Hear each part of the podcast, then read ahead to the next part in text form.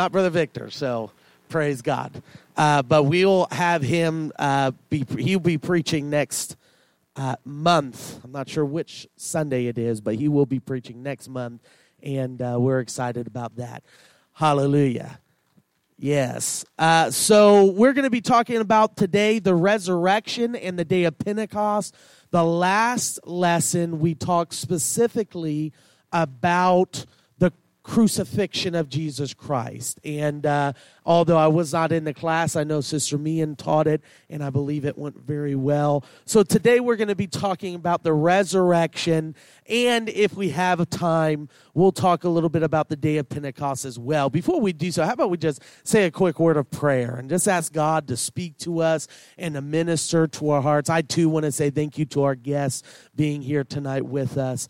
Praise the Lord. But hallelujah, let's say a word of prayer. Lord Jesus, we thank you for this opportunity to come and just go through your word and to study it, Lord, to gather together, Lord. You said, Lord, that iron sharpens iron. The Bible says iron sharpens iron. So I pray tonight, Lord, as we come into this class and as we discuss these topics, that you would allow us to be sharpened in our biblical understanding, that you would allow, as the scripture says, says that the hearing of the word of God to increase our faith tonight. We love you, Jesus, and we're excited about what you're doing and what you're going to do. Bless us tonight in Jesus' name.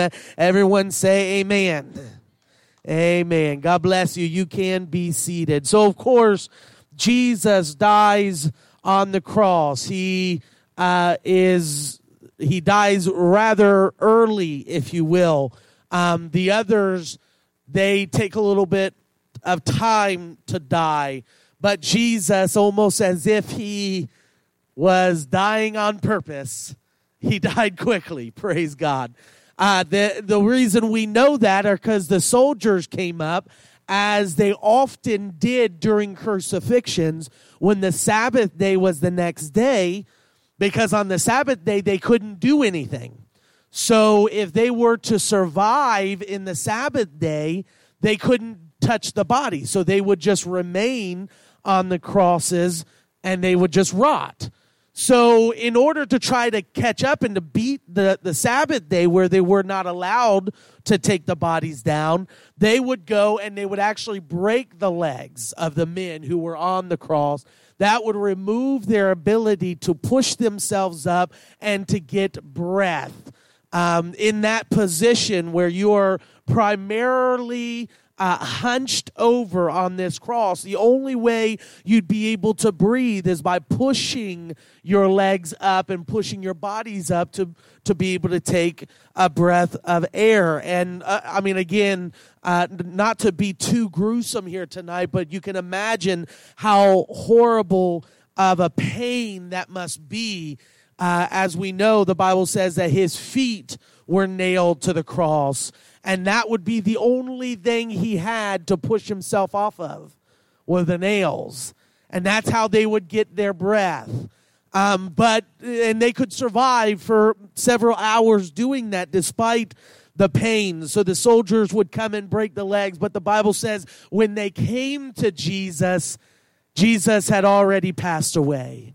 He did not need to break his legs, which would fulfill prophecy that says no bone of Jesus's would be broken, which I think is pretty fascinating. Hallelujah. That even his the timing of his death fulfilled prophecy and allowed that Old Testament prophecy be fulfilled. So at that point, again, they're having to deal with the bodies of Jesus and the two thieves. Jesus did not secure for himself a tomb. Um, I don't believe he needed to, praise God. Hallelujah. If you know you're only going to use something for a little while, you don't buy, right? Hallelujah. Praise God. If you know you're going to do move on and do something else, you just you just rent something out. We wouldn't buy it, right? So Jesus had no reason to purchase a tomb and to make preparations for his death he only needed a place to go for a short period of time. But we see in John chapter 19 that somebody did step up and give him a place his body a place for burial. John chapter 19 and verse 38.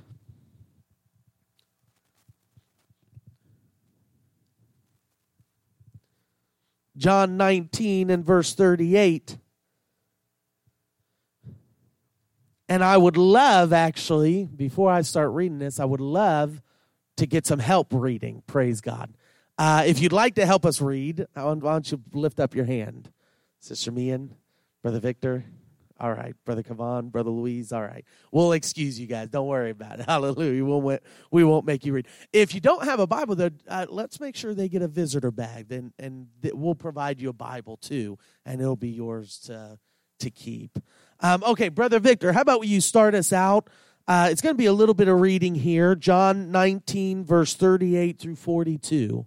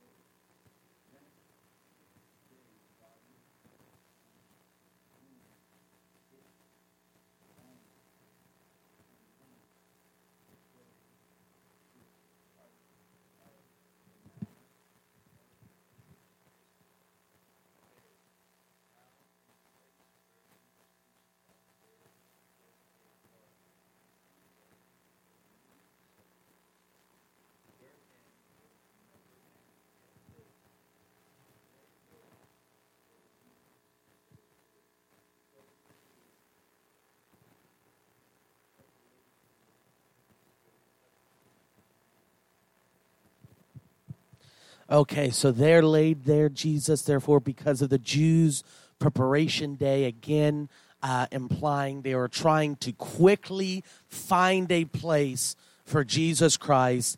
And this man, Joseph, being a disciple of Jesus, a secret disciple of Jesus, which is quite interesting, uh, because of fear of the Jews.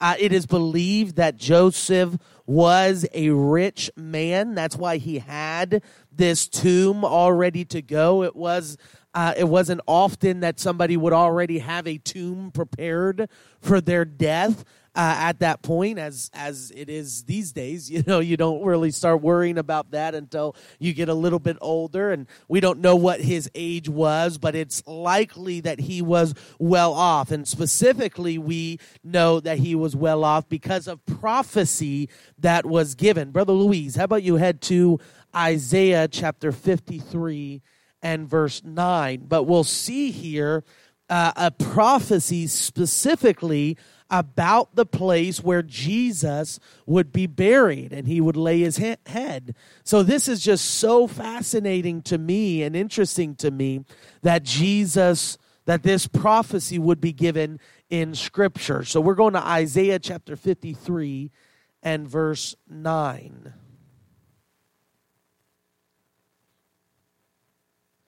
And when you have it, you can go ahead, Brother Louise.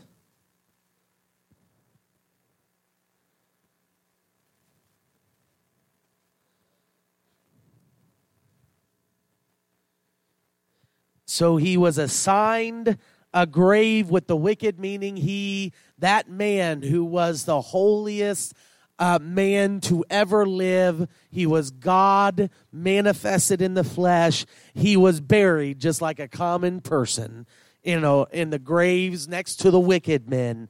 Hallelujah. But it also says there, with the rich in his death. Hallelujah. So again, implying Joseph being a rich man. Uh, but it says, because he had done no violence, neither was any deceit in his mouth. This was the reason that he went on the cross. This was the reason he was buried, because he was that spotless lamb. Amen.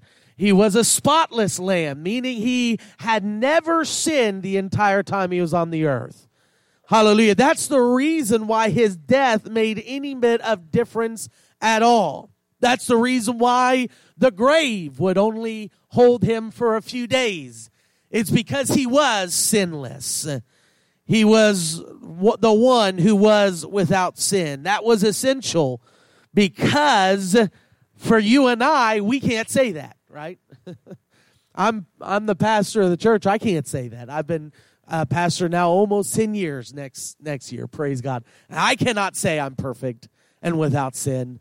Praise God, because the Bible says that all have sinned and fallen short of the glory of God. Everyone has. Not a single one among us are perfect. Praise God. And and he says, if you say you're perfect, then you're a sinner because you just lied. Praise God. So let's not lie to ourselves and pretend like we're perfect. So, so we're sinners. And the Bible says in Romans chapter 6, uh, praise God, it tells us that the wages of sin is death. The only reason death came on the earth was why? What did Adam and Eve do? They sinned. They took of that fruit. And when they sinned and broke the commandments of God, all of a sudden death was on the earth. Adam and Eve more than likely would have lived forever because sin introduced death. That's the wages of sin. You know, again, we we're uh, uh, used to that uh, understanding. If we, you know, drive down the road and we go a little over the speed limit, right? And I know nobody here would ever ever do that. Praise God, but you, you, you know, you exceed the speed limit a little bit. You get pulled over. You are going 15 miles per hour over the speed limit. You're going to get a ticket, right? Right? That's the wage. That's the punishment. And hopefully you're only going 15 over. You're going 50 over. You're going to, you know, spend the night in jail possibly. But, uh, you know, but that's the wage of breaking the civil law. Well, what is the wages of breaking the biblical and scriptural law? It's death. Uh, meaning not just death physically, but death spiritually, meaning eternal punishment. Hallelujah. And I know this is getting real dark here, but trust me, it's about to get a lot better. Because that's the whole reason why Jesus came to the earth, right? Praise God, because the Bible says that God looked down on the earth and he searched for a man who could redeem his people, who could save his people. He said, There is none. Why? Because I can't die for your sins. I can't die for your sins, you know, because I'm too busy dying for my own sins, right? So I can't die for your sins because I got to die for my own sins. But what if somebody came who had never sinned? Praise God and yet he died. That breaks the rules. That shatters everything. That's a back door, right? Hallelujah.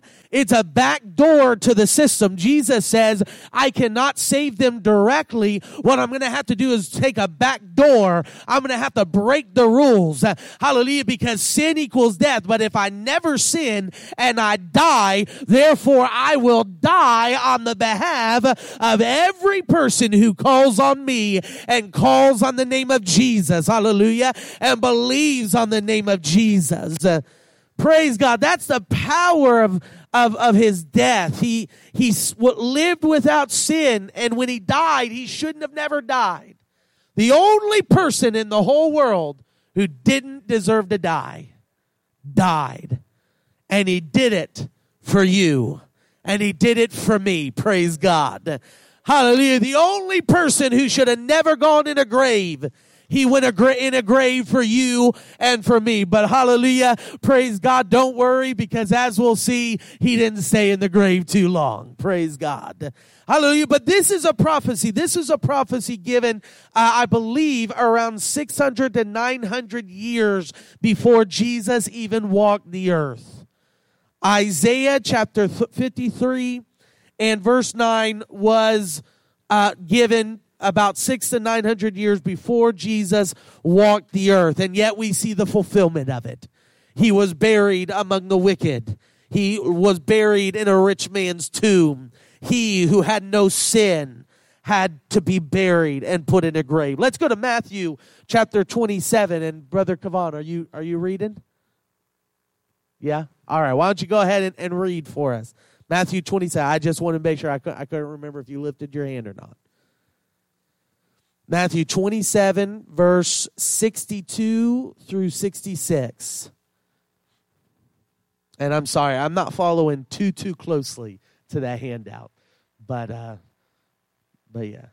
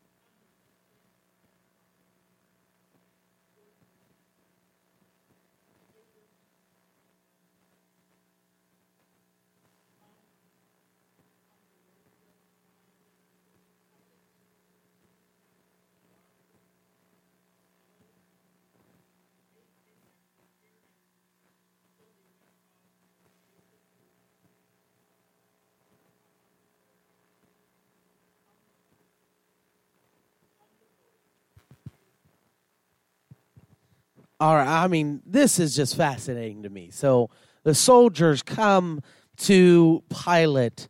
Uh, let's see, the chief priests and the Pharisees came to Pilate and said, Listen, they claim, Jesus claimed that on the third day he would rise again. You know what I love about this, uh, or what's so interesting about this, is that it seemed like they had more faith in Jesus rising again than the disciples did. Right? I mean, the disciples didn't even, they wouldn't even have gone to the tomb had Mary and them not run back and told them that he had risen. And yet the Pharisees and the uh, uh, the chief priests said, "Oh no, we can't we can't let this happen. We we got to make sure that he doesn't rise from the grave. We got to make sure that the disciples don't come and steal the body, and then the second deception be worse than the first one." That's what they believed that he, Jesus was purely just deceiving every person. And in you know the the King James version says verse 65 a little different. It says Pilate said unto them, "Ye have a watch, which uh, a guard, go your way and make sure, make it as sure as you can." When I read that, I thought, well, that's exactly what they did. And what he means is make sure it's as secure as you can so that nobody can go in there. But what they actually did was they made sure that everybody knew Jesus rose from the grave. Nobody stole the body. It was the power of the Holy Ghost that rose Jesus. He came walking out on his own free will. Praise God. Hallelujah. They, he made sure. All right. They made sure that everybody knew. I had a, a coworker that, uh, she would question me all the time. How do you know Jesus rose from the dead? This was one thing specifically. She read a book. She ended up giving me the book. It's still in my my uh, bookshelf. I haven't read it yet, but she had a book that talked about how Jesus couldn't have risen from the grave. And she had all these reasons. Well, you know, how do you know that Jesus was actually dead when they put him in there? It's like, well, you know, the, everybody seemed to think they were. It wasn't just the disciples that said he was dead. The guards said that they were dead. Well, how do you know the disciples didn't actually come in and steal the body? This is what I told her right here. I said, Pilate made sure. He made sure of it. Now, in their minds, they were making sure the disciples couldn't. In God's mind, he was making sure everybody knew the disciples couldn't. And if it happened, it was the hand of God. Hallelujah. Praise God. And we'll see all throughout this that the Bible makes sure there is plenty of proof of the resurrection because if you exclude the resurrection, then all you have is a dead body in a grave. Hallelujah. And if Jesus is dead, how can he save me from my sins? If Jesus would succumb to death, then how could we have everlasting life. Uh, oh, but I'm telling you, there's proof in the Word of God that tells me Jesus did rise from the grave. I can be confident there is resurrection power enough that it can revive my spirit, uh, pull me out of the darkness, uh, and put me in that place where I have everlasting. Do you believe that here today? Amen. Praise God. He made sure of it. And then there were many eyewitnesses.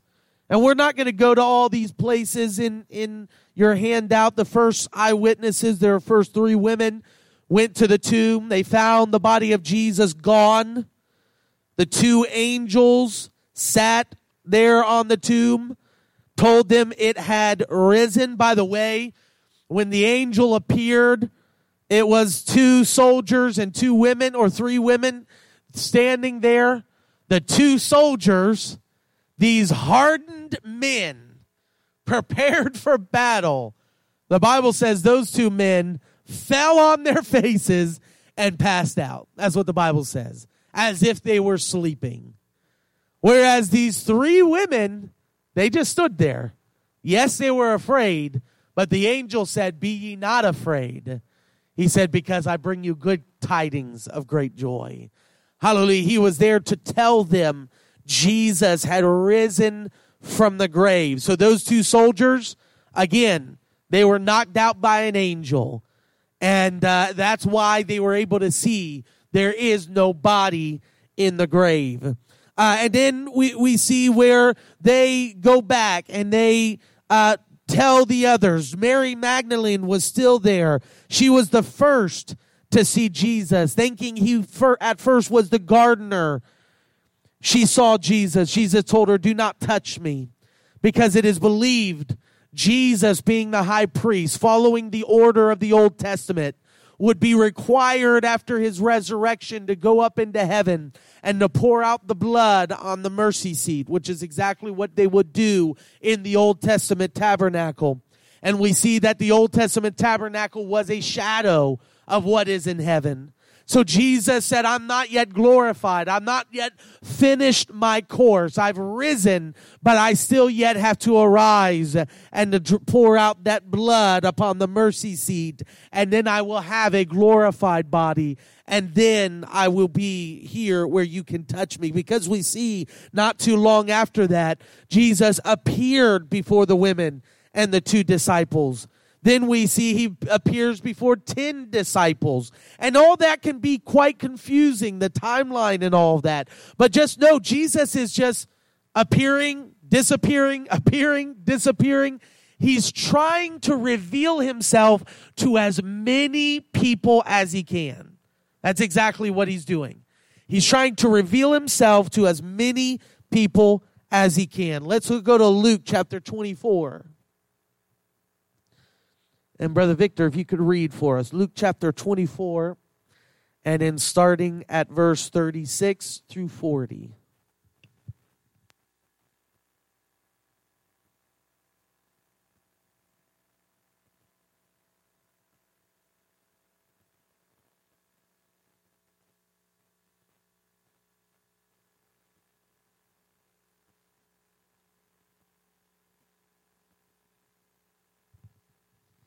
Uh, Luke chapter 24, verse 36 through 40.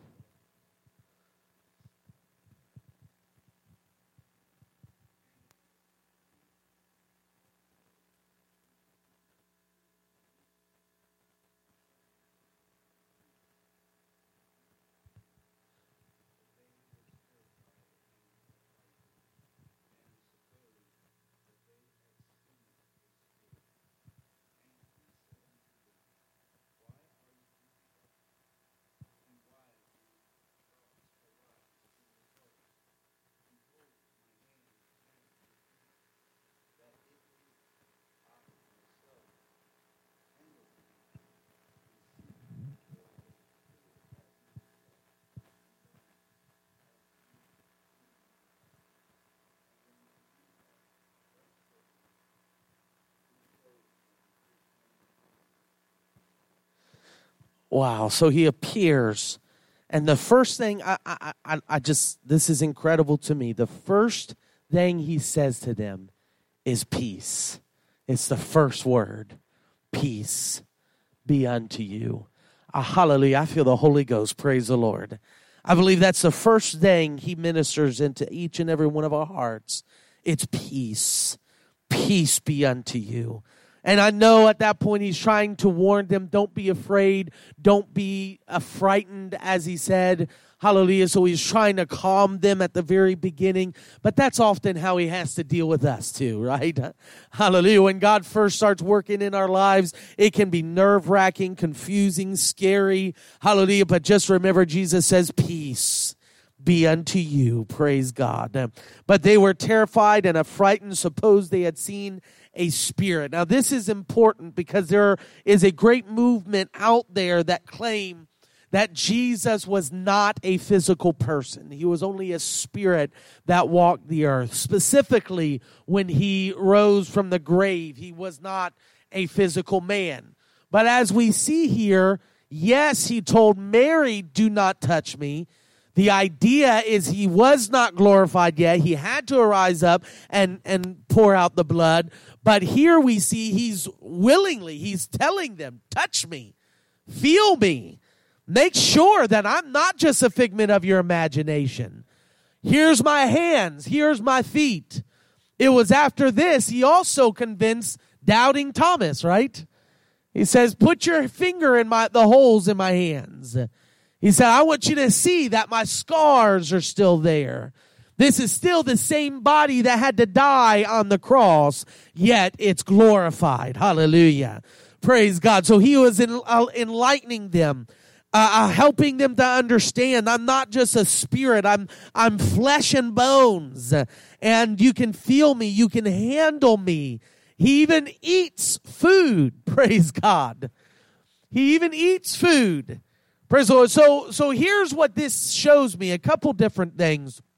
The Bible says that when we are raptured out of here, we will be given glorified bodies as of like Jesus had a glorified body. Hallelujah. So, you know, I've always gone back and forth. I, I had a, uh, I've said this before, but I had a cousin when I was younger. She was trying to encourage me to make it to heaven. She said, Aaron, what's your favorite thing to eat in the world? I said, pickles. That was my favorite thing in the whole world to eat. You know, we used to get those big giant jars. I actually just bought one the other day just because I wanted my kids to have it, have some and get that taste. But we used to take that pickle, you know, you'd bite off one end and then you'd just suck it dry, you know, suck out all the juice out of it. Hallelujah. And, uh, you know, it, it's a silly thing we used to always do. But she said, What's your favorite food? I said, Pickles.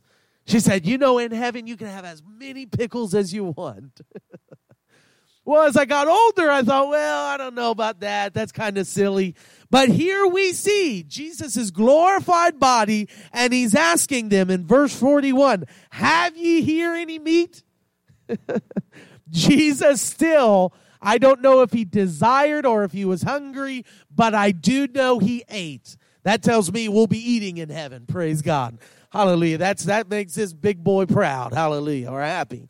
Praise the Lord. So we'll be eating in heaven. But, you know, so this is just, again, we're getting a glimpse uh, of Jesus as he rose from the grave. This is important for us because, uh, again, how do we know this actually happened? How do we know that Jesus rose from the grave? This was the third thing that I told my coworker. I said, because there are plenty of eyewitnesses. Let's go to First Corinthians chapter 15. And Brother Louise, if you could read for us. 1 Corinthians chapter 15, verse 5 through 8.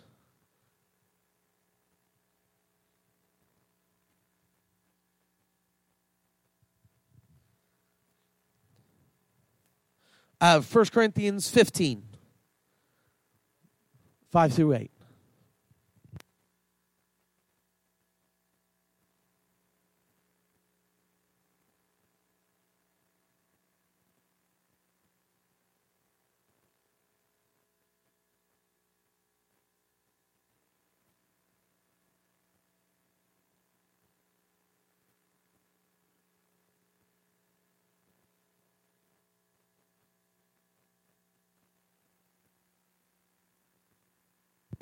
So, eh, you know, again, her argument was, well, how do we know, you know, the disciples didn't just make all this up and and didn't just say all these things and claim all these things. First of all, there are so many extra biblical evidence, so much extra biblical evidence of writers who are not Christians who wrote about the Christians, who wrote about Jesus, even wrote about the death and crucifixion of Jesus Christ. So it's not like this is the only account we have.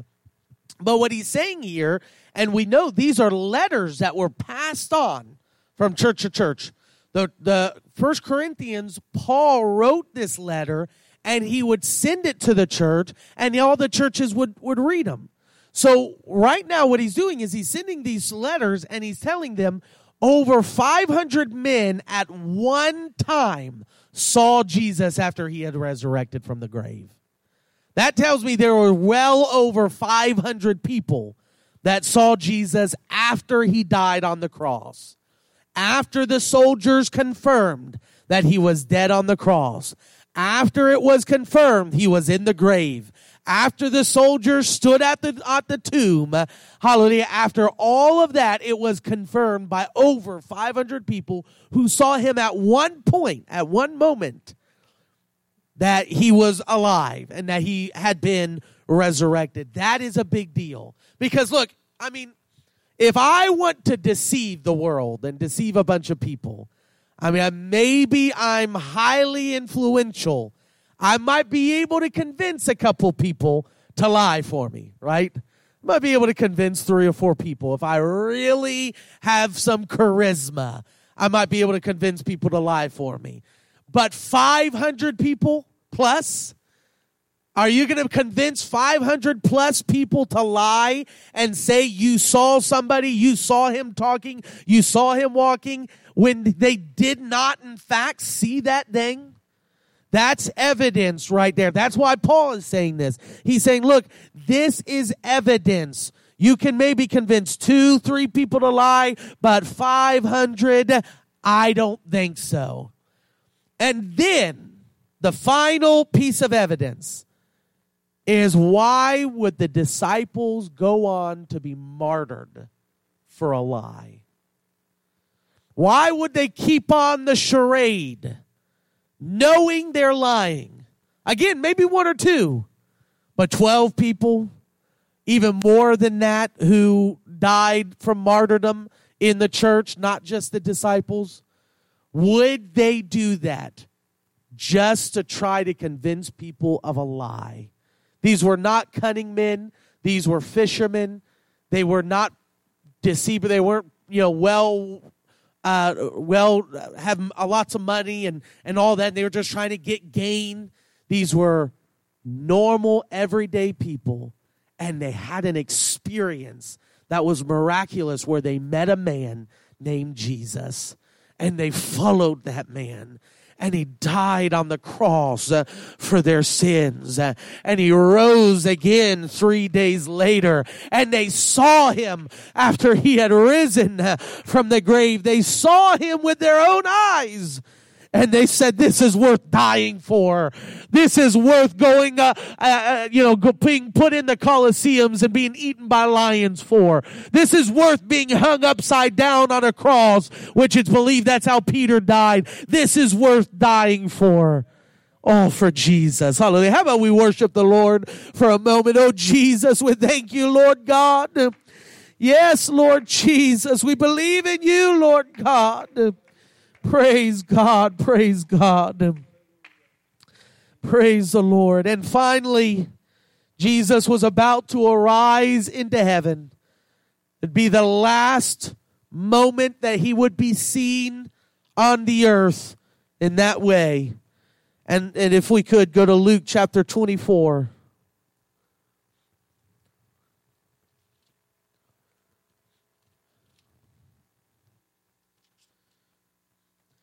Luke chapter 24 and verse 49. And we're going to read to 51. Uh, Brother Kavan, if you could read for us. Luke chapter 24, verse 49 through 51.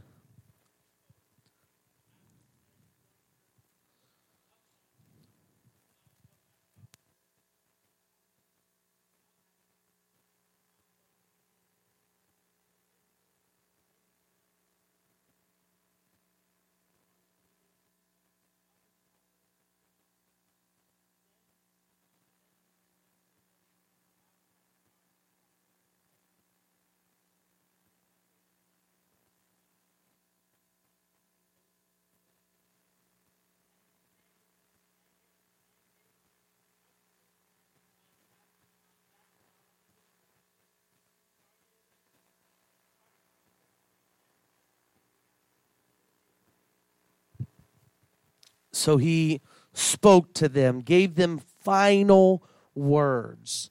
He tells them and gives them a mission that repentance and remissions of sins, remission of sins, should be preached in his name among all nations, and ye are witnesses of these things.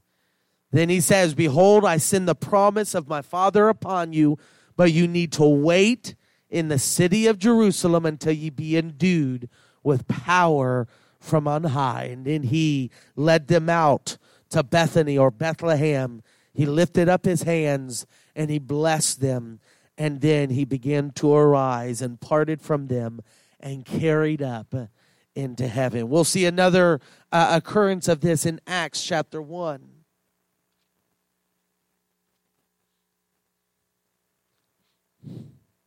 Brother Victor, if you could read for us Acts chapter 1, verse 4 through 8.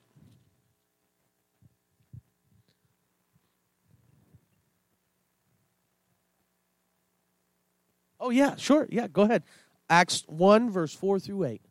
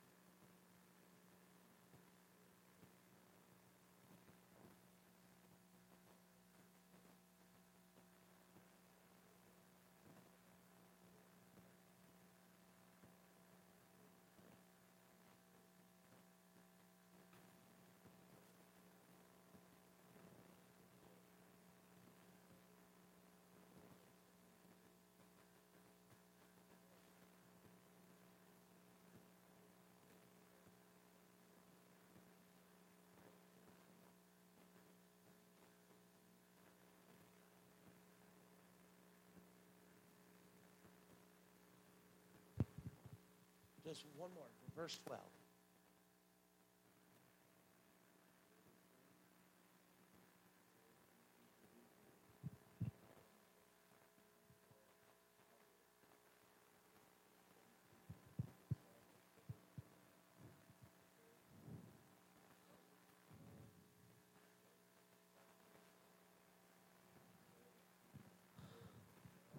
Oh, I think you're reading a, a, different part. But you're good. You finish it. You finish verse 12. No, no, you're good. You're good. I asked you to read more because you're doing such a great job. Um, so this is this is incredible. Again, so we're reading another account. Remember, the Gospels are four different accounts of what happened. So, you, you know, if if let's say a month from now, I ask each and every one of you, I want you to write down what took place tonight in service. You know, you'd have some similarities among you, but I'm sure eh, you'd probably have four different stories somewhat similar, but you know, every person is going to hold on to a different part, right? There's one part that was more impactful for you than maybe the person sitting next to you. Maybe it was a different part.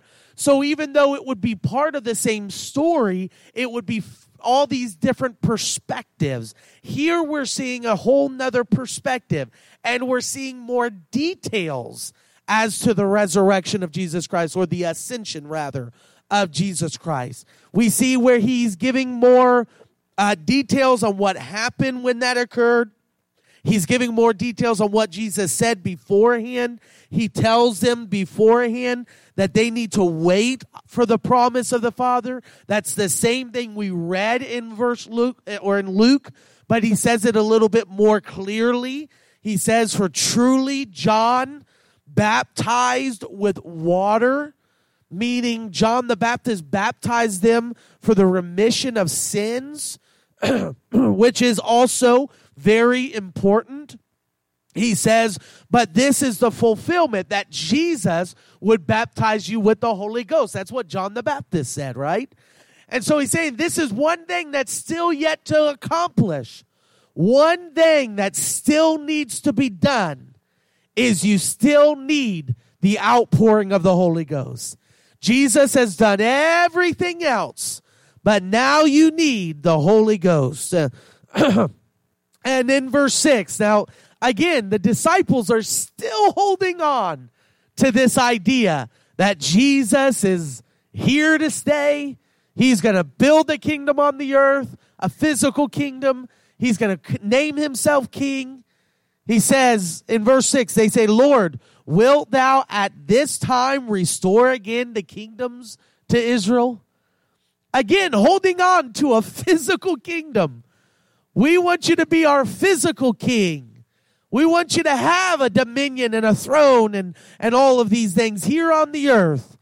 They didn't realize that the whole plan was not to build a physical kingdom, but a spiritual kingdom.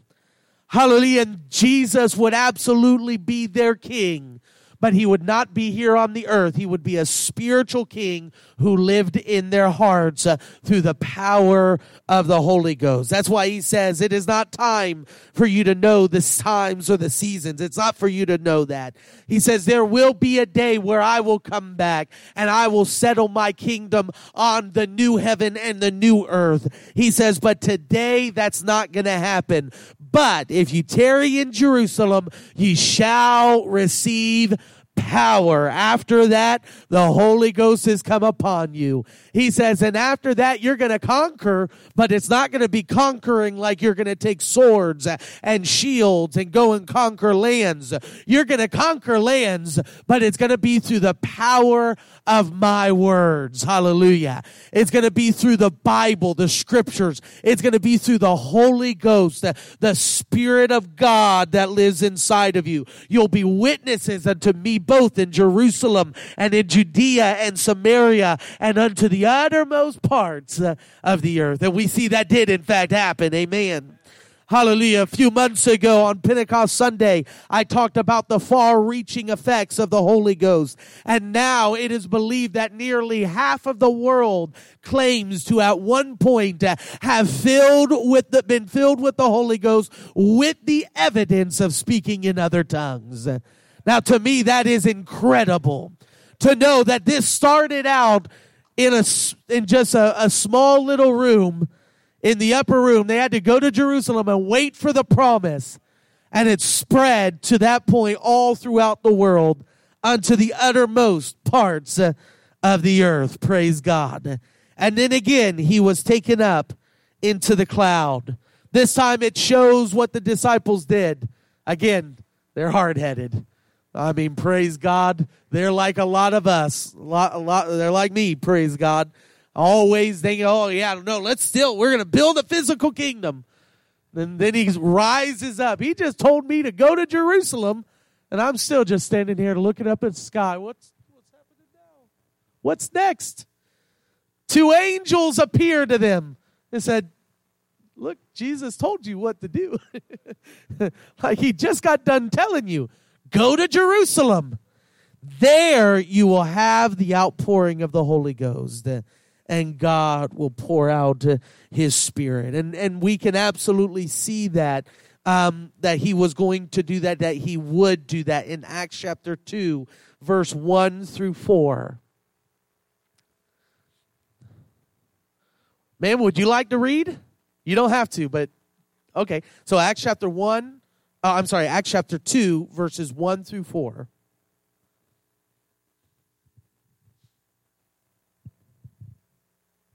Uh, verse 1 through 4.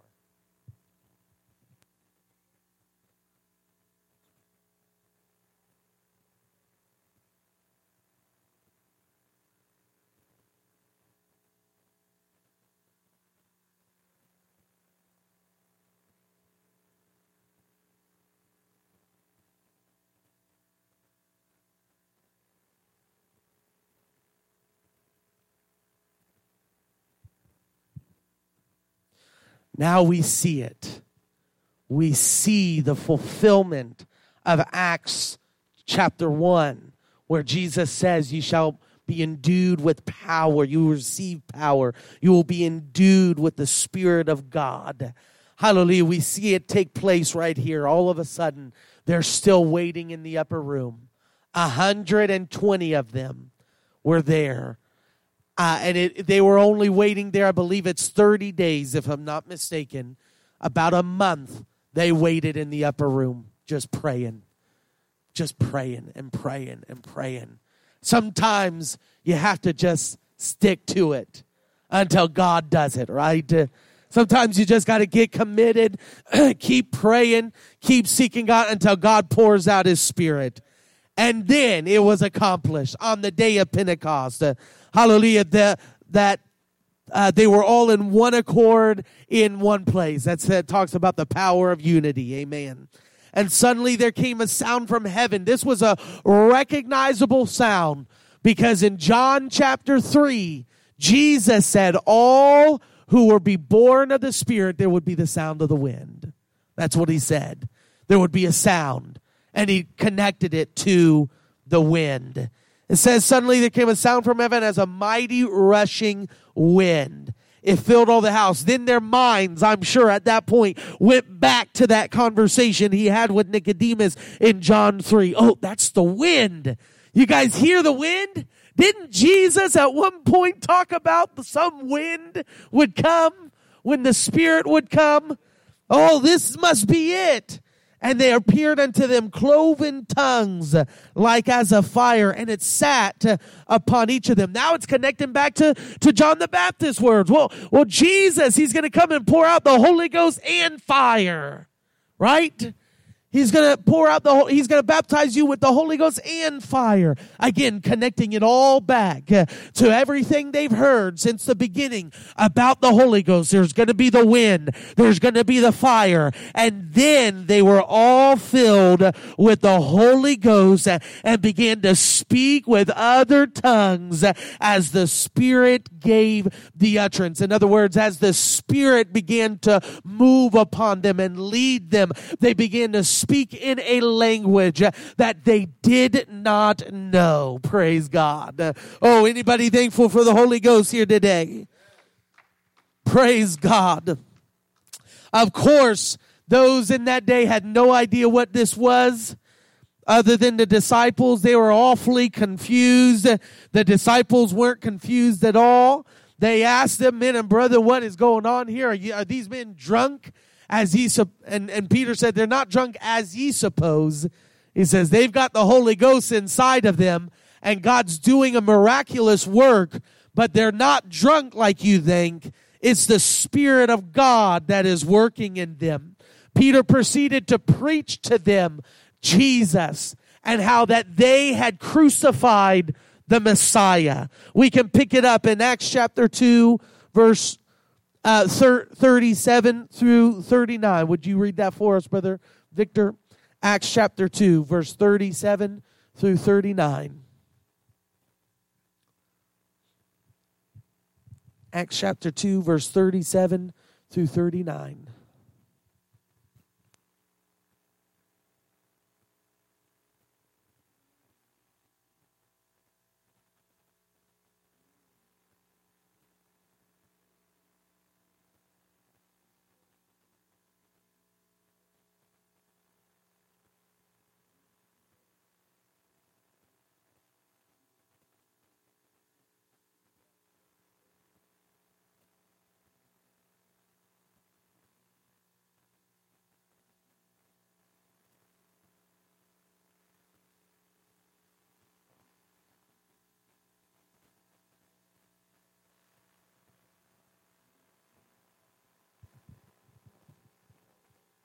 Praise God.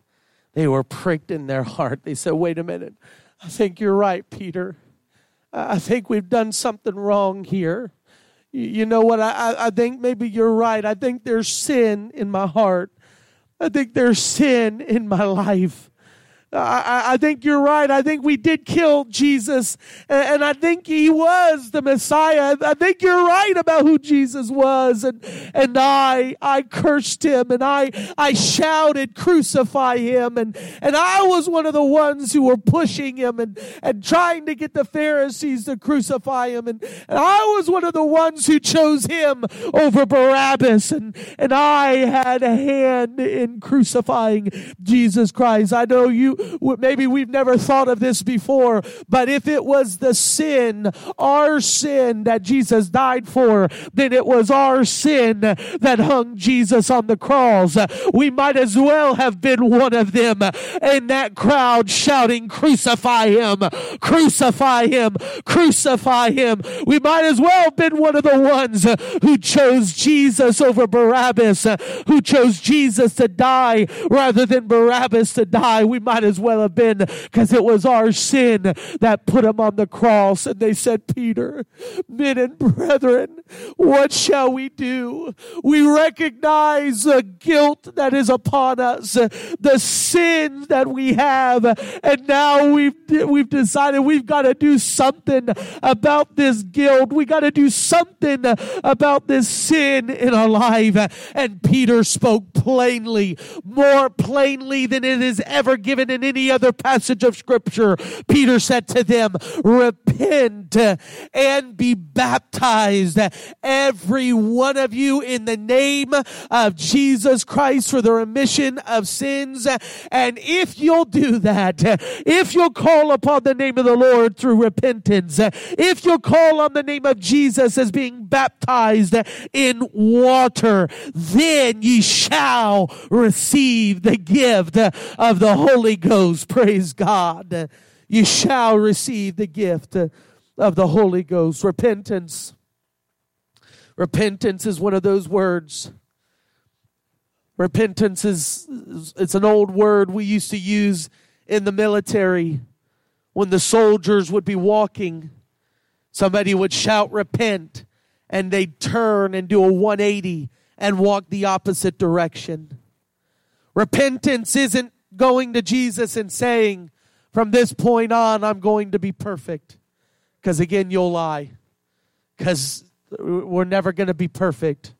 Repentance is not, is not about committing to be perfect, it is about committing to turning our back on our sins and walking towards the Lord. Hallelujah. I'm no longer walking towards my sin but I'm doing a 180 and I'm putting my back towards sin and I'm walking toward the Lord. Amen. That's repentance. I'm calling on the name of the Lord. The Bible says that repentance includes confession, confessing that we're sinners. If we cannot confess our own sin, we cannot repent. Confessing that we are sinners, confessing what we have done, not to a man. You don't have to do it to me but to Jesus. Hallelujah. And he says, if we will confess our sins, that he is faithful and just to forgive us of our sins and to cleanse us from all unrighteousness. How long has it been since you felt clean inside?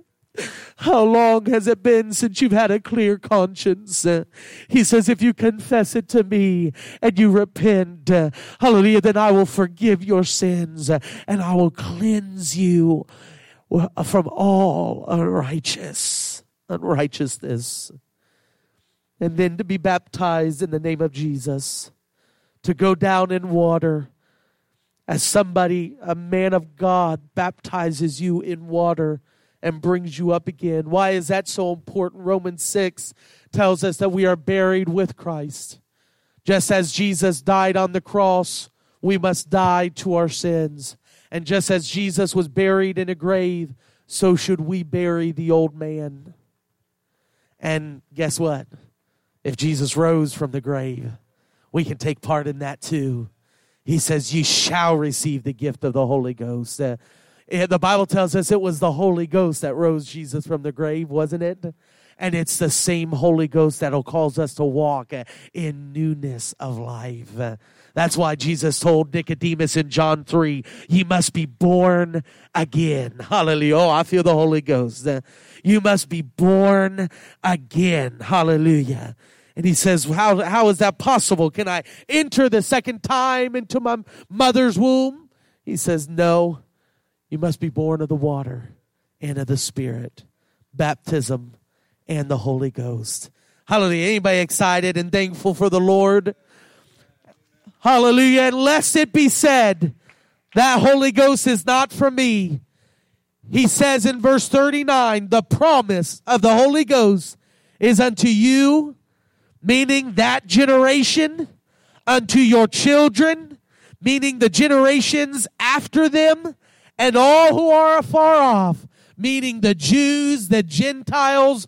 Hallelujah. If you're from Port St. Lucie, Stuart, uh, Hobe Sound, if you're from New York, if you're from Jamaica, China, hallelujah, wherever it may be, Russia, praise God, then the promise is for you. Everyone can receive the gift of the Holy Ghost. Everyone can receive the Spirit of God. How about we stand here today? Praise God. How will I know that I've received the Spirit of God? Well, Acts chapter 10 tells us very plainly. Acts chapter 10, verse 44 says, While Peter yet spake these words, the Holy Ghost fell on all them which heard the word. And they of the circumcision, meaning the Jews, which believed, they were astonished, as many as came with Peter, because that on the Gentiles also was poured out the Holy. They said, "Wait a minute, oh, oh, oh, the, the Gentiles, remember, the Jews were, they're, they're kind of racist towards the Gentiles. They were. It was built into the Jews to be racist toward the Gentiles. So, what in the world's happening here? You mean the Gentiles can get the Holy Ghost too? Yeah, even the Gentiles can get the Holy Ghost too. But how'd they know? How'd they know the Gentiles had received that? Something had to have happened right then that allowed them to know they received the Holy Ghost. Verse 46 For they heard them speak with tongues and magnify God. Jesus said that all who are born of the Spirit, it would be accompanied with a sound. That's the sound of speaking in tongues. It's a supernatural event. As God takes over our mouth and tongue, we begin to speak in a language that we've never heard or spoken before. It's not us doing it, it's the Holy Ghost that is working within us. Hallelujah. He says they heard them speak in tongues, then they knew they, right there, have received the Holy Ghost. They've been born again. How does a doctor know? When a baby's born that he's got life in him? What is he, what is he hoping to hear? The cry. And that's the Holy Ghost. Hallelujah. We're hoping to hear that Holy Ghost as it works in you. You begin to speak in tongues. That's that sign. That lets us know you've been born again in the Spirit. Hallelujah. Is this all right? How about we say a word of prayer? Let's go to the Lord right now and thank Him and talk to Him for a minute. Oh, Lord Jesus, we thank